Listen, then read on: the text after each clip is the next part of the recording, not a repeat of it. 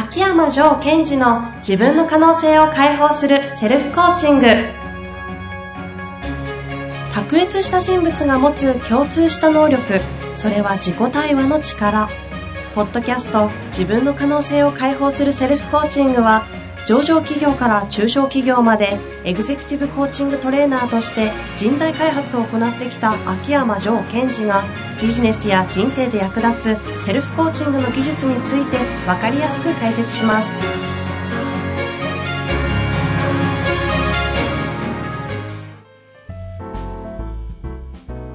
こんにちは遠藤和樹です。秋山城賢治の自分の可能性を解放するセルフコーチング。城さん本日もよろしくお願いいたします。はい。よろしくお願いします。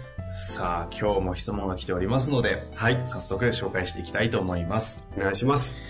えっ、とですねこれはササービス業なんですかねえっ、と一応120名ほどの会社とありますうんうん。経営層の方ですはい。先に言うのもあれですが結構面白いですよはい。社長には大きな恩義があり、一生かけてでもこの恩を返そうと腹をくくっております。若い頃、挫折を繰り返し苦悩してきましたが、今の社長に出会い、経営層まで育て育て上げてもらい、一生ついていく覚悟です。仕事上のスキルや経験では、ある程度恩返しできている自覚はあります。また、社長にも評価はしてもらっています。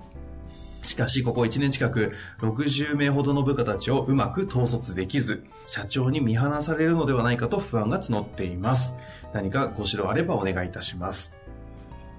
なるほどということですね。はい。この質問をジョーさんにするあたりが面白いなという、いう質問ですよ。そうですね。ぜひ、社長すごいですね。うんうん。やっぱり、はい。なんかこう、その質問してくださった方に、まあ、そこまで思わせる存在なんですよね。うん。うんお会いしてみたいですね。はい。そして、はいえーその質問者の方が、えーそういう、えー社長に絶対ついていくっていう覚悟はありつつ、はい。だけども、えー60名の部下を統率できなくて、そして、えーこのままでは、えー恩義を返せないんではないかとうんうん。いうことで不安になってる。そうですね。どうしたらいいんじゃない？かはい。と。で、ここで起きることは、えーいくつかのことが複合的にこう、混ざり合っちゃってる気がするんですね。うんうん。で、一つ目は、まあ、シンプルに、えー本当に社長についていこうという覚悟もあるんでしょうね。うんうんで、そのために自分が何をすべきかとか、何を期待されているかとか分かっている。うん。うんうんただ、その一方で、えーそういう覚悟があるににもかかわらず、部下を統率できないわけですうん。よ。うんうんうん。で、ここに、ちょっとこうヒントがあるんですね。おーここをヒントと取るんですね。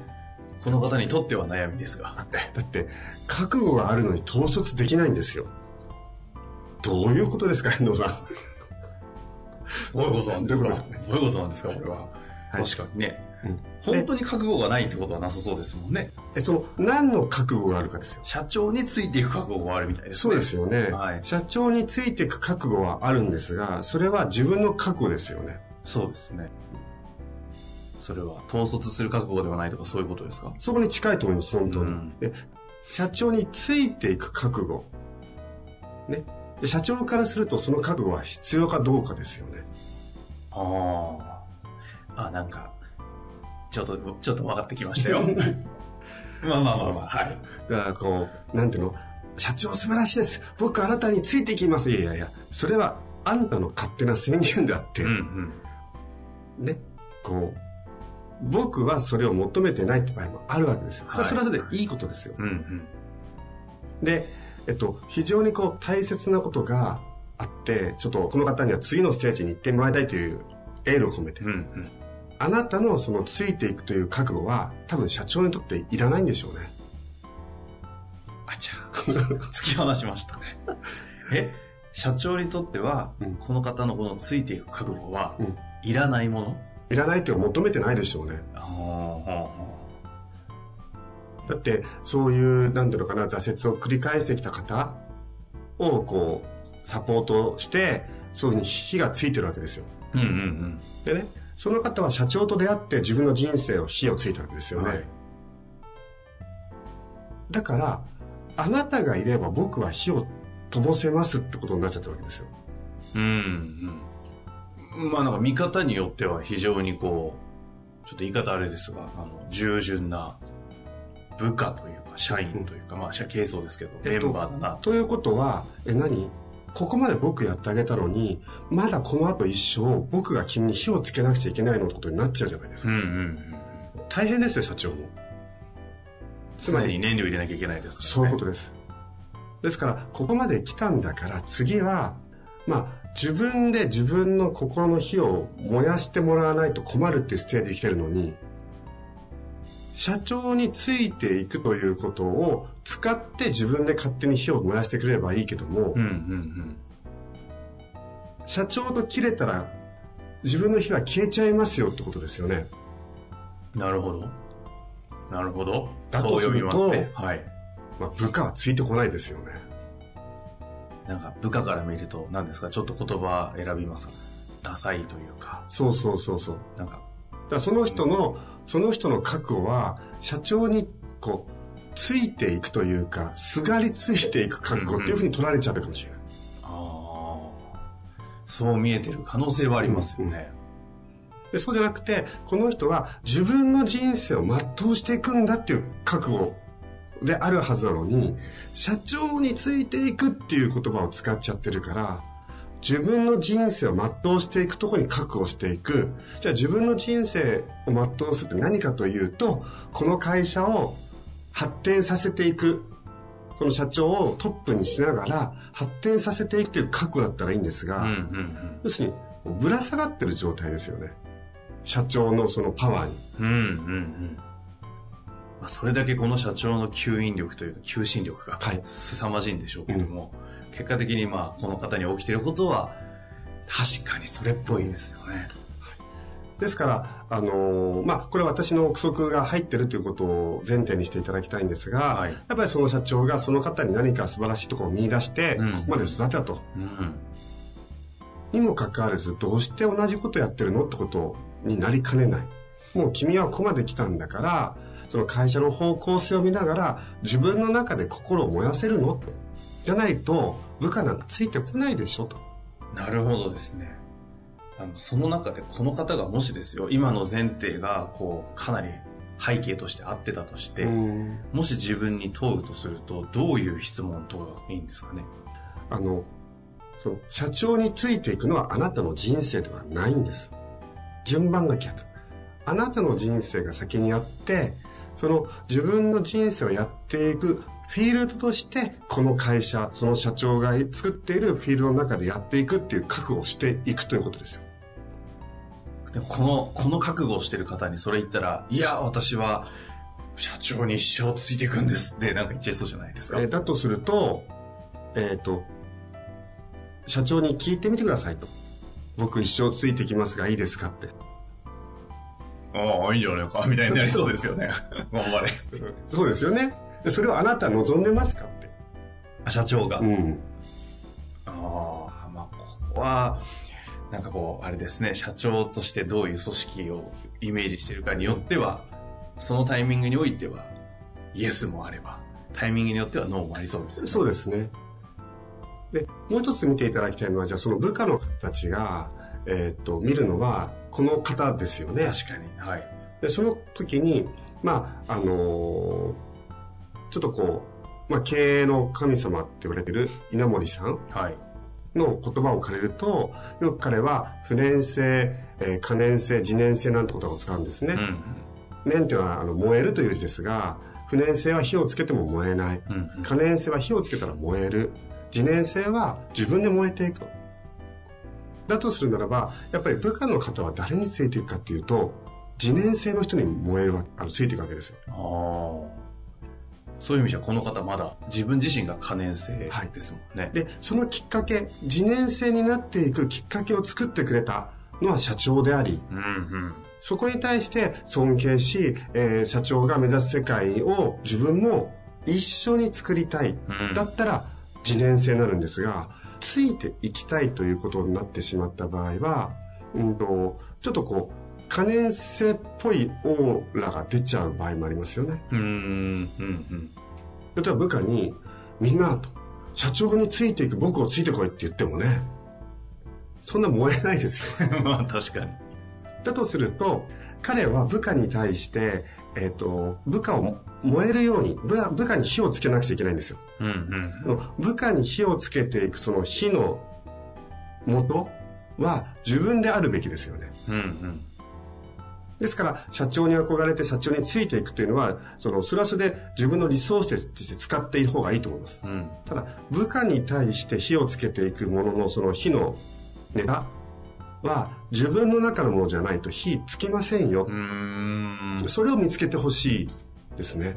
そうか、そういう意味で言うと、この方はそれをまずみ何かを見つけるところからスタートするのはなかなか時間はかかりそうですよね。そんな、うん今日明日で、あ、分かったっていうことじゃないですもんね。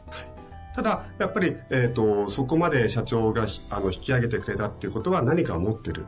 うん。その何かを社長に問うのではなく自分の中から見つけることですよね。この話ってまさにあの経営者、特に優秀なところについているこうナンバー2の苦悩にも近そうですよね。そうですね。やっぱりこうずっと牽引してもらった社長についていくことによって良くなった会社って結構こういうこと起きてるじゃないですか。で、そろそろさらに拡大して100名超え200名とかいったぐらいの時に、こう社長についていくナンバー2だけだと組織が成り立たないみたいなうんフェーズの、なんかもう分かりやすいシンボルのそうようなんですよ。で、それをこう物理的な発想でいくと、やっぱり、えっと、ものが、一つの物体がすごいエネルギーを持って進んでいくと、近くにあるもの巻き込まれていきますよね。うんうんで、それを今度は僕は切り離して、あなたが牽引をしていくっていうことは、こう、自燃性のこう、なんかエネルギーがないと巻き込めないわけですよね。うんうんで、その時にやついついやってしまうのは、えっと、僕は社長に認められたそこはどこだろうそれを使えばいいんだと。そうなんですが、えっと、社長に認められたところではなくって、それはそれで素晴らしいもので、あなたのものであると。でそれとは別に自分自身が心をこう燃やせるものを自分の中から発掘していくっていう、今フェーズに来てると思います。うーん社長からすればね、例えばある一定の何でもいいですけど、技術、スキルがあって、そこがこいつすごいからっつってこう、引っ張ってってね、上まで上げて経営愚人ぐらいの、うんこの領域において任せたって言ったところで、下の人間はその能力についていくわけじゃないですもんね。そうなんですよ。そうすると、えっと、能力の部分もあったけども、私はその見ていただきたいのは、その能力を自分がつけていったプロセスとか、自分の思いとか、そういうところに本当の強さがあるわけなんですね。創業とかナンバーワンの方って初めっからそれをせざるを得ないから持ってるじゃないですか。そうなんですよ。ナンバー2の方とかって、初めはたまたまね、持っていないけど、結果それを後から問われるっていう辛さってありますよね。本当その通りだと思います。えつまり、その、逆に言うと、えナンバー2の方っていうのは、その、牽引してもらったので、うんうんその部分の覚悟というものは、えっと、社長のそのエネルギーに乗っかればいいんですよ。うんうんその分能力をわーっと上げると。うんうんで、えところが、あるタイミングで、あるところを突き抜けたら、あなたが先頭になれと言った場合、その、本当の自分の中で走っていく覚悟。俺についていく覚悟じゃないと。そこのところの切り替えが重要になってきます。ここ最後にちょっとヒントをいただきたいんですけども、とは言ってもきっとこの方、社長のもとで自分のやる方向性だったり、まあ、ビジョンだったり、うんうんロールだったりみたいなものを見つけていくじゃないですか。はい。であまりになんかこうイメージで言うと、いや、それをやりすぎると、社長の枠を超えることもあるのかな、みたいな感じがするんですけど、うん社長の中において自らがやる、そのビジョンとか、役割とかっていう探求は、どどういうふうにやっていけばいいんですかね？そうですよね。よくこういう話になると、じゃあナンバー2とかナンバー3の方が、えっと、自分の人生はとか言ってこう、経営者の枠を出ちゃうとかね。いや、それは、えっと、違っていて、えっと、なんていうのかな。例えば、どんな経営者の方も、そのまた一つ大きい枠の中で生きてるんですね。うん。例えば社長だとするとトップだったら日本っていう枠組みだったり地球っていう枠組み常に人はその枠組みの中でビジョンを語ってるわけなんです、うんうんうんこれはあのー本当によく理解してもらったら嬉しいなと思うんですけどもビジョンとは枠組みの中で語るものでその枠組みを社長は日本とか世界という枠組みの中で語ればいいし、うんナンバー2の方は社長が描くビジョンという枠組みの中で自分のビジョンをこう作っていく。ああ、ほうほうほでそうすると強くなるわけですよ。組織が。う。うんうん。ですから、えっと、社長が思い描いているビジョンっていうものを、それをフィールドとして捉えて、領域として捉えて、えっと、自分が生きている星と捉えて、その中で、えっと、自分の燃えるものとかビジョンっていうものを設定していく。この設定ができると、えーその会社っていうのは、トップが掲げたビジョンの中でナンバー2、ナンバー3がそれぞれのビジョンを持てる。うんそういう会社強いですよね。うん。まあもしかするとその時に圧倒的な領域でナンバー2が描くビジョンが社長のビジョンの枠を超えすぎた時には、まあ、もしかすると独立とか辞めるってことがあり得るかもしれない。あり得るかもしれない。その時は。はい。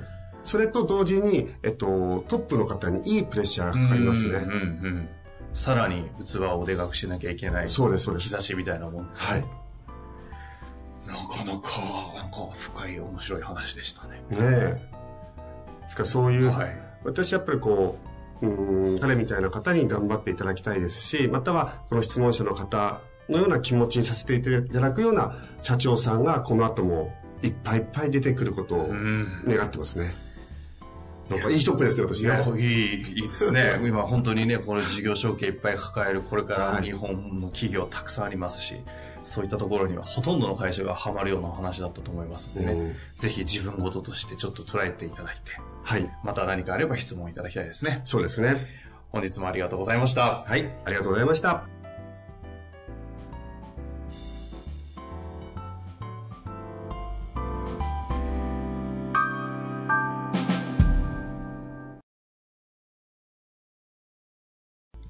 本日の番組はいかがでしたか？番組では秋山城賢治への質問を受け付けております。ウェブ検索で秋山城と入力し、検索結果に出てくるオフィシャルウェブサイトにアクセス。その中のポッドキャストのバナーから質問フォームにご入力ください。また、オフィシャルウェブサイトでは無料メルマガも配信中です。ぜひ遊びに来てくださいね。